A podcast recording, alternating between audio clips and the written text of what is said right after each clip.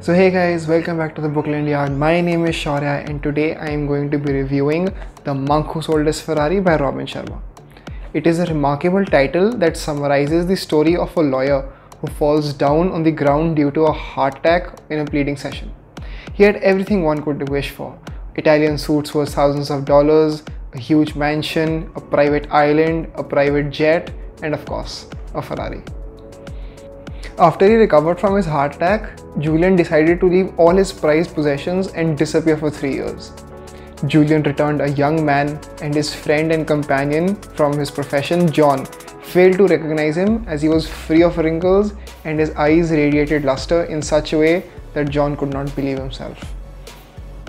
In this book, Julian recounts his journey to the Himalayas and meeting his teacher Krishna, who shared the same painful past and legal profession as Julian, and so he decided to leave everything behind.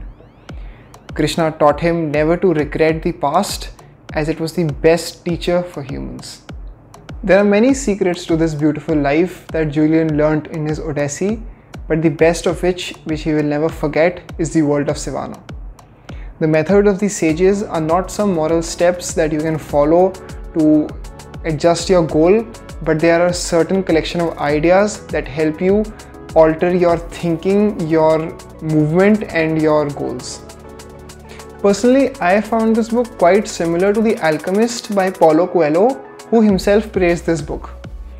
It is kind of a spiritual read, and if you are more of a practical person who thinks rationally, I would not recommend this book to you, as you would get completely bored halfway through it. My favorite quote from the book was, "Success cannot be pursued. It flows as the unintended byproduct of efforts concentrated in the direction of a worthy cause." This book contains 196 pages and is of the genre fiction. Goodreads.com rated this book 3.8 stars out of 5, but I would rate it 3 stars out of 5. I will leave the link to where you can buy this book from in the description box below. This was Shaurya from the Bookland Yard, signing off.